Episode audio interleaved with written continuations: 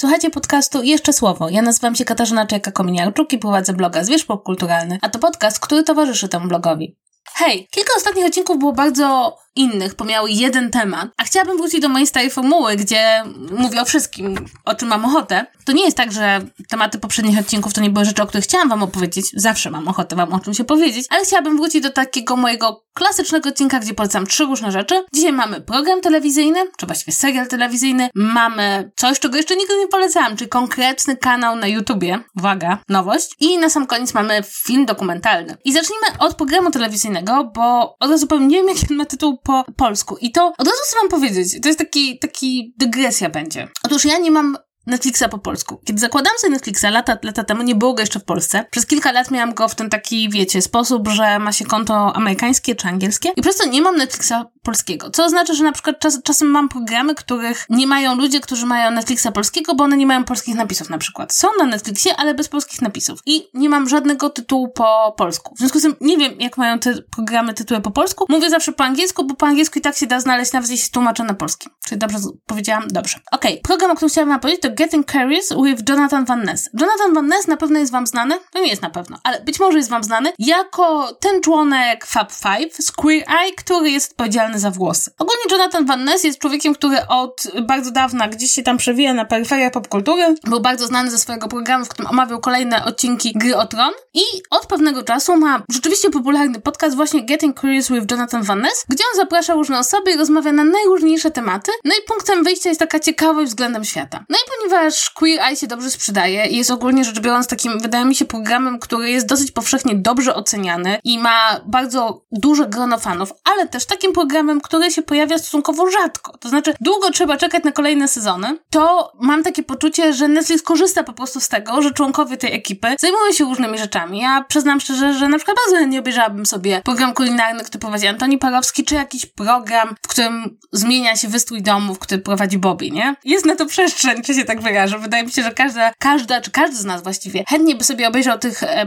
bohaterów poza tym światem e, Queer Eyes. Zresztą Tan France, który jest tam odpowiedzialny za ubranie, ma taki program na YouTubie, e, w tym, tej serii Netflix is a Joke, Dressing Funny, gdzie ubiera komików, gdzie jakby robi takie makeover komików. Całkiem, całkiem spoko rzecz. Widziałam taki jeden bardzo fajny odcinek, gdzie ubierał dziewczynę, która nie widzi. To było, bardzo mi się ten odcinek podobał. W każdym razie Jonathan Van Ness ma, miał własny podcast, właśnie to Getting Curious i dostał swój własny program na Netflixie. I powiem wam szczerze, że mam wrażenie, że to jest taki dobry przykład na to, jak pewne rzeczy mogą się sprawdzić w podcaście i niekoniecznie będą się sprawdzać w telewizji. Dlaczego? Dlatego, że po pierwsze zakres tych tematów jest tak dziwny i tak od sasa do lasa, że w pewien dziwny sposób one nie współgrają ze sobą dobrze. Na przykład jest ten odcinek o robakach. Czy robaki są paskudne, czy fajne? I nasz e, prowadzący Jonathan chodzi i rozmawia z różnymi osobami, no i jakby dochodzimy do wniosku, że robaki są raczej fajne, tak? Tylko Potem jest na przykład odcinek o niebinarności. I nagle niebinarność i robaki jakby są dwie różne kosmosy. Czy na przykład odcinek o włosach jest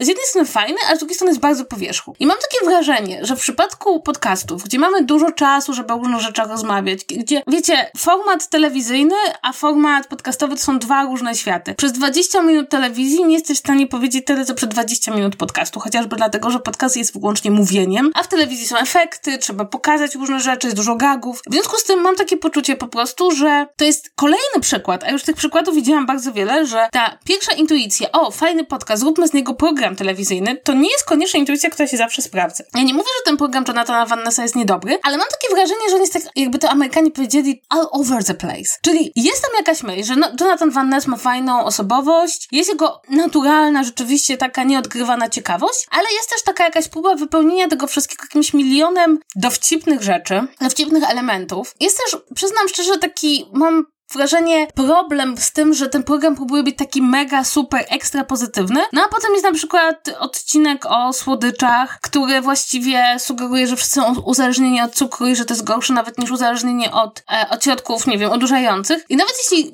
wiemy, że tak jest, że cukier ma uzależniające czynniki, to język mówienia o tym nagle jest taki straszny. To znaczy zupełnie pasujący tego super otwartego świata, który jakby promuje ten serial. Czy na przykład mamy program o wieżowcach, który z jednej strony mówi o ich społecznym problemie, jaki się z nim wiąże i to jest bardzo fajne, ale wciąż nie może wejść głębiej w to, bo nie ma na to miejsca. W związku z tym ja przyznam wam szczerze, że jeśli chcecie sobie jakby posłuchać właśnie tego ciekawego świata Jonathana, to jednak proponuję zostać przy podcaście. Wydaje mi się, że podcast jednak daje więcej szansy tym tematom, żeby wybrzmiały. Natomiast też wydaje mi się, że ten program jest taki, on nie wie, czy chce być na poważnie, czy chce być dowcipny i czasem zgrzyta ten temat, który podejmuje z tonem, jaki ma. I choć są tam dobre momenty, ja nie mówię, że to jest w ogóle program, który należy wyrzucić przez okno, człowiek ogląda go za jednym posiedzeniem i ma takie, niczego nie poznało się na tyle dobrze, żeby mogło to zmienić tak naprawdę percepcję rzeczywistości, tak? Zwłaszcza mam takie też poczucie, że ludzie, którzy siadają do programu, którego prowadzącym jest Jonathan Van Ness, są bardzo specyficznymi ludźmi, tak? To znaczy, to nie będą ludzie, którzy są kompletnie, jakby nie wiem, zamknięci na niektóre sprawy. W związku z tym na, na przykład ten taki równościowy przekaz, mam wrażenie,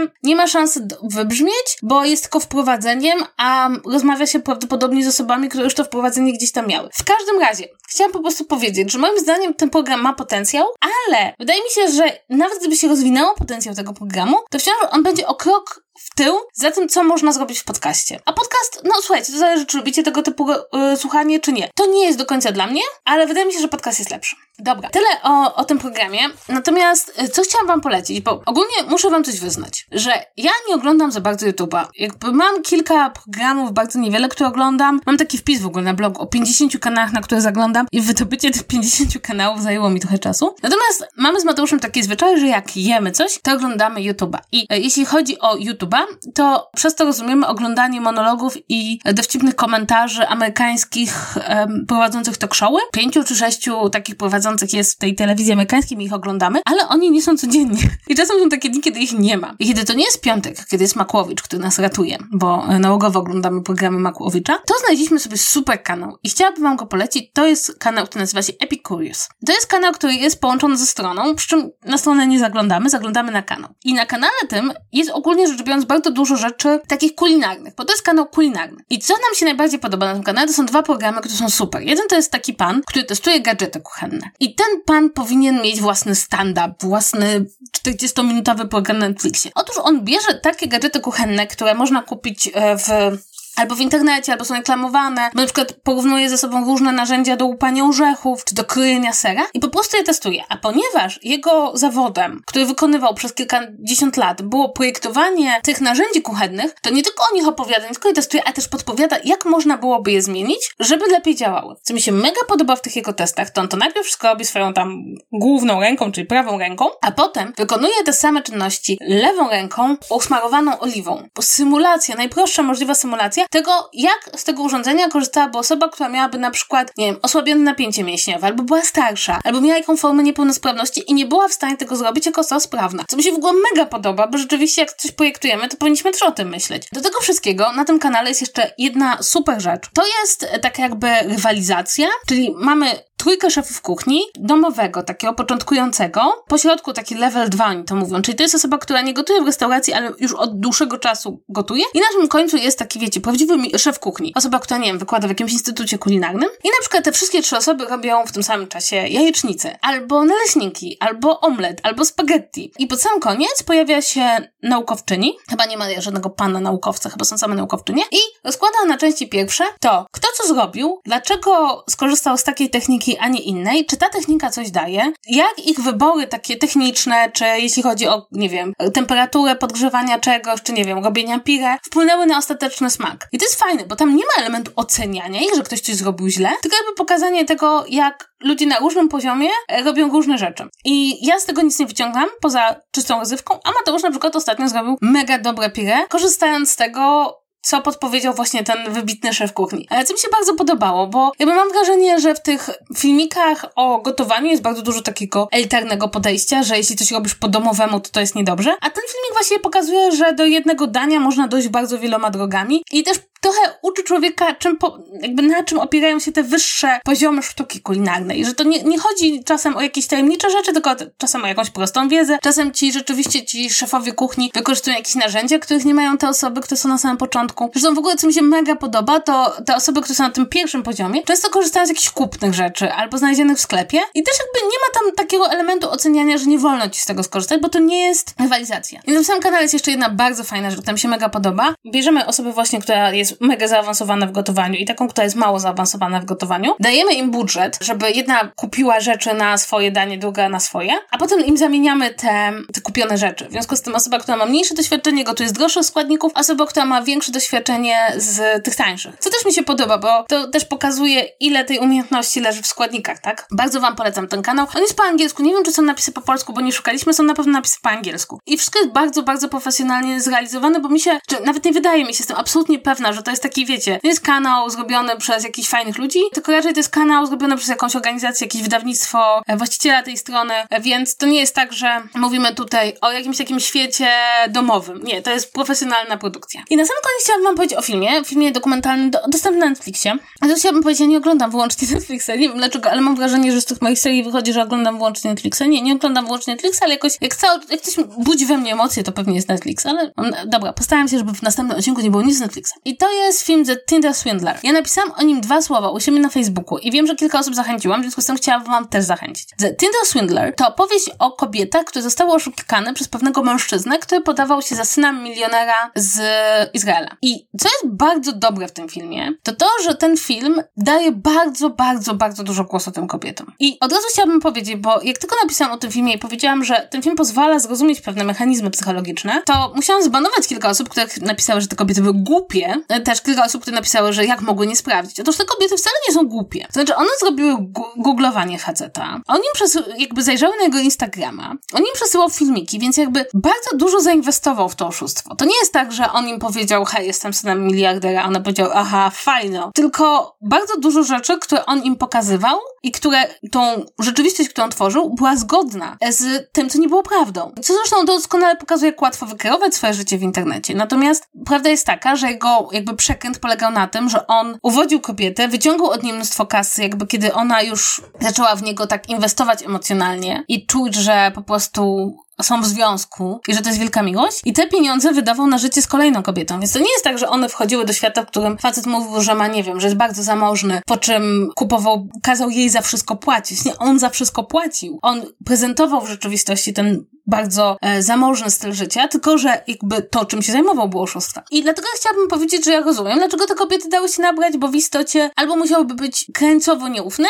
Albo, i co jest też bardzo ważne, tak naprawdę jest taki poziom fałszowania rzeczywistości, który bardzo trudno dostrzec. Bo też my nie mamy wcale takiego instynktu kwestionowania wszystkiego na każdym kroku, co jest wokół nas. Jeśli ktoś zabiera nas na wycieczkę e, samolotem czarterowym, to naszą pierwszą myślą nie jest to na pewno go nie stać na ten samolot czarterowy. Wręcz przeciwnie. Wydaje mi się, że gdyby ktoś podszedł do tej kobiety i powiedział, ej, ale wiesz, że ten facet nie ma nic i nie jest tym, za kogo się podaje, to one byłyby w szoku. Więcej my sami bylibyśmy w szoku. Wydaje mi się, że ten program dosyć dobrze pokazuje, że to wcale nie jest takie trudne kogoś tak omotać i tak oszukać i w taki sposób zaburzyć rzeczywistość. Jestem bardzo pod wrażeniem, że twórcom udało się zrobić ten program tak, żeby on bardzo mocno właśnie pokazał, że to nie są głupie kobiety. I zresztą ja bardzo nie lubię tego, że kiedy mówimy o oszustwa, oszustach, to od razu mówi się, ej, ale ta druga osoba powinna się zorientować. Właśnie to jest najbardziej paskudne w oszustwach, że oszuści robią to z wielką premedytacją, bardzo często profesjonalnie. Ten człowiek robił to profesjonalnie. Zresztą nadal to robi, bo nie trafił do więzienia. Robił to profesjonalnie.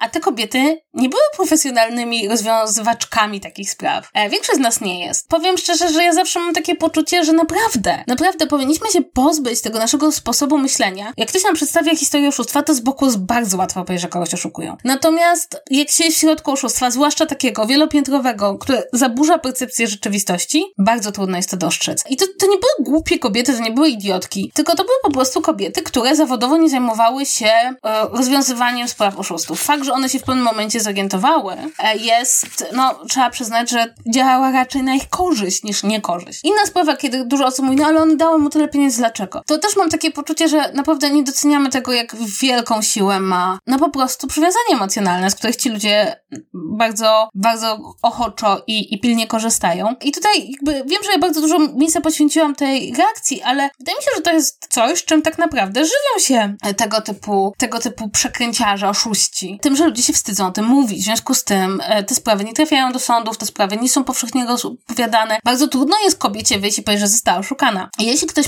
wychodzi i mówi, że został oszukany, to naszą reakcją powinno być dziękujemy, że nam o tym powiedziałeś, bo dzięki twojej opowieści prawdopodobnie ta osoba nas nie oszuka. A nie powiedzieć, jak mogłeś się dać oszukać, czy mogłaś się dać oszukać. Bo w ten sposób właściwie cudownie ułatwiamy pracę oszustom. Jestem absolutnie pewna, że znam ludzi, którzy zostali złapani w tego typu manipulacje, bo te manipulacje są bardzo proste, zwłaszcza jeśli internet daje pozór potwierdzenia, tak? Ten mężczyzna wysyłał filmiki, ten mężczyzna miał zdjęcia, miał stronę internetową i to też jest jakby taka mm, kolejna rzecz, która jest dosyć ciekawa, tak? To znaczy, e, to jest człowiek, który wykorzystał to, że w internecie wydaje nam się, że każdego możemy poznać, e, po to, żeby oszukiwać osoby. No jest to, także film absolutnie nie mocy systemu sprawiedliwości, nie chcę wam go streszczać, ale pod sam koniec okazuje się, że prawo sobie, sprawiedliwość sobie i, i to jest bardzo przykre, bo to jest rzecz mająca mnóstwo precedensów. To znaczy jakby rzeczywiście często się zdarza, że prawo nie jest w stanie ukarać tych, których powinno ukarać. Bardzo wam to polecam i to właśnie do takiej refleksji, tak? Refleksji także nad naszą reakcją, bo wydaje mi się, że musimy się nauczyć być wdzięcznym ludziom, którzy opowiadają o oszustwach, których stali się ofiarami, a nie uważać, że byli głupi, bo padli ich ofiarami. Dlatego, że oszust profesjonalny zajmuje się zawodowo oszukiwaniem ludzi, a ludzie nie zajmują się zawodowo byciem nieufnym, bo nie da się tak żyć. Dobrze, emocje, emocje. Dobrze, to wszystko słuchajcie w tym odcinku. Jak zwykle zachęcam was do dzielenia się informacjami informacją, że mnie słuchacie. Zachęcam Was do czytania mojego bloga Zwierz Popkulturalny zpopk.pl. E, zachęcam Was do mojego Twittera, gdzie jestem złośliwa, do Instagrama i co? I słyszymy się w następnym tygodniu. Pa, pa!